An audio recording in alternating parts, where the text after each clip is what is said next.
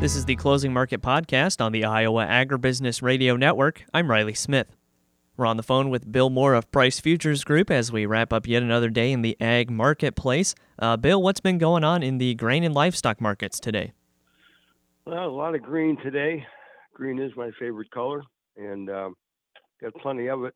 Um, use the old cliche, it's a turnaround Tuesday kind of day. Um, I'd say the weather is the biggest reason. Uh, weather everywhere is the reason for it. Start with this Arctic uh, cold chill, cold snap that uh, the U.S. is experiencing this week. It's tough on the crops. It's tough on livestock, and it's uh, you know a bullish influence on prices, particularly the winter wheat. Uh, though it's not up much today, uh, without any snow coverage, you know it's pretty tough on that. All the crops. It just got planted. that the wheat that just got planted. Um, the uh, in in uh, South America, it's a it's a dichotomy over there. Excuse me. Uh, Brazil has got a real good looking crop, and Argentina not so much. Uh, and Argentina, they're talking about the dryness in Argentina again today, uh, and that's uh, helping the beans up to uh, uh, up 17 cent higher uh, gain. At one time, they were up almost 25 and impressively, the the chart of soys is very uh, positive. Um, the the soybean chart is up uh, off the highs going back to uh, Labor Day, and uh, off this uh, weather in Brazil. Everybody's talking about a record crop in Brazil. It could be the case, but if it's not so hot in uh, Argentina or not such a great crop in Argentina, then the the aggregate crop won't won't be that impressive, and that's what the market's sensing today. Um, in addition, although the weather's trumping everything today, the uh, China, the economic weakness China uh, in China due to their COVID policy, even though they've they've uh, um, they softened it a little bit, uh, is still a, a, drag on on the markets. Not today, but most days. Export wise, um, we had some uh, good inspections yesterday.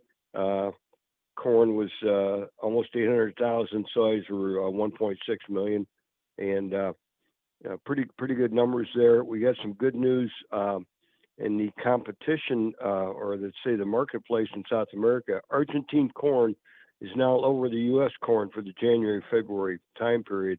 Brazilian corn is on a par with U.S. Gulf uh, corn uh, for the February March time period. So uh, the drop in the U.S. dollar, which has been precipitous uh, since Labor Day, over 1,100 points, is uh, is kicking into the uh, grain's favor. Uh, I think uh, it'll help our exports as we go into the first quarter of 2023.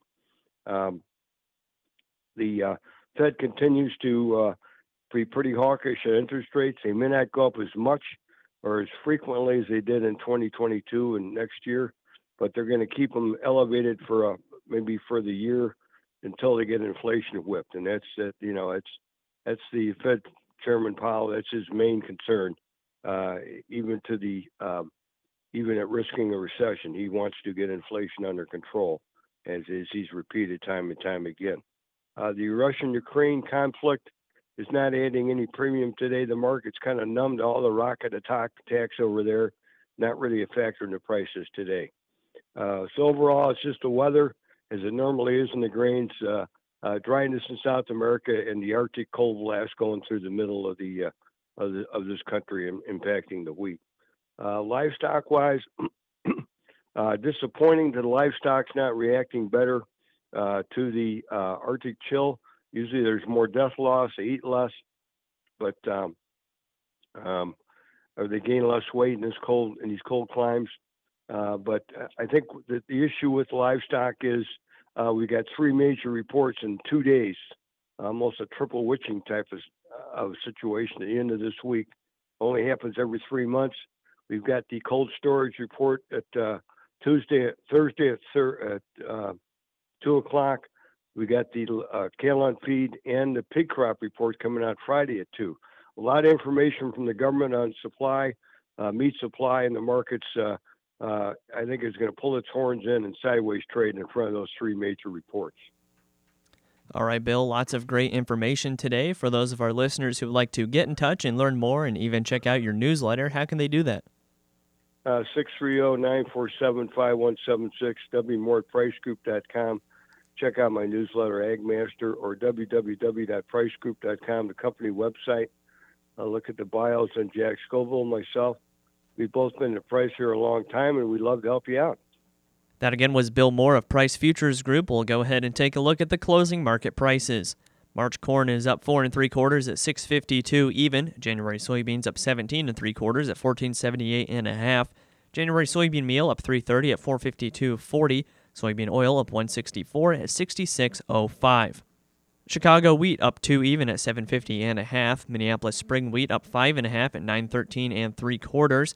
Kansas City hard red wheat up three and a half at 847 even. March oats up three and a quarter at 336 and a half.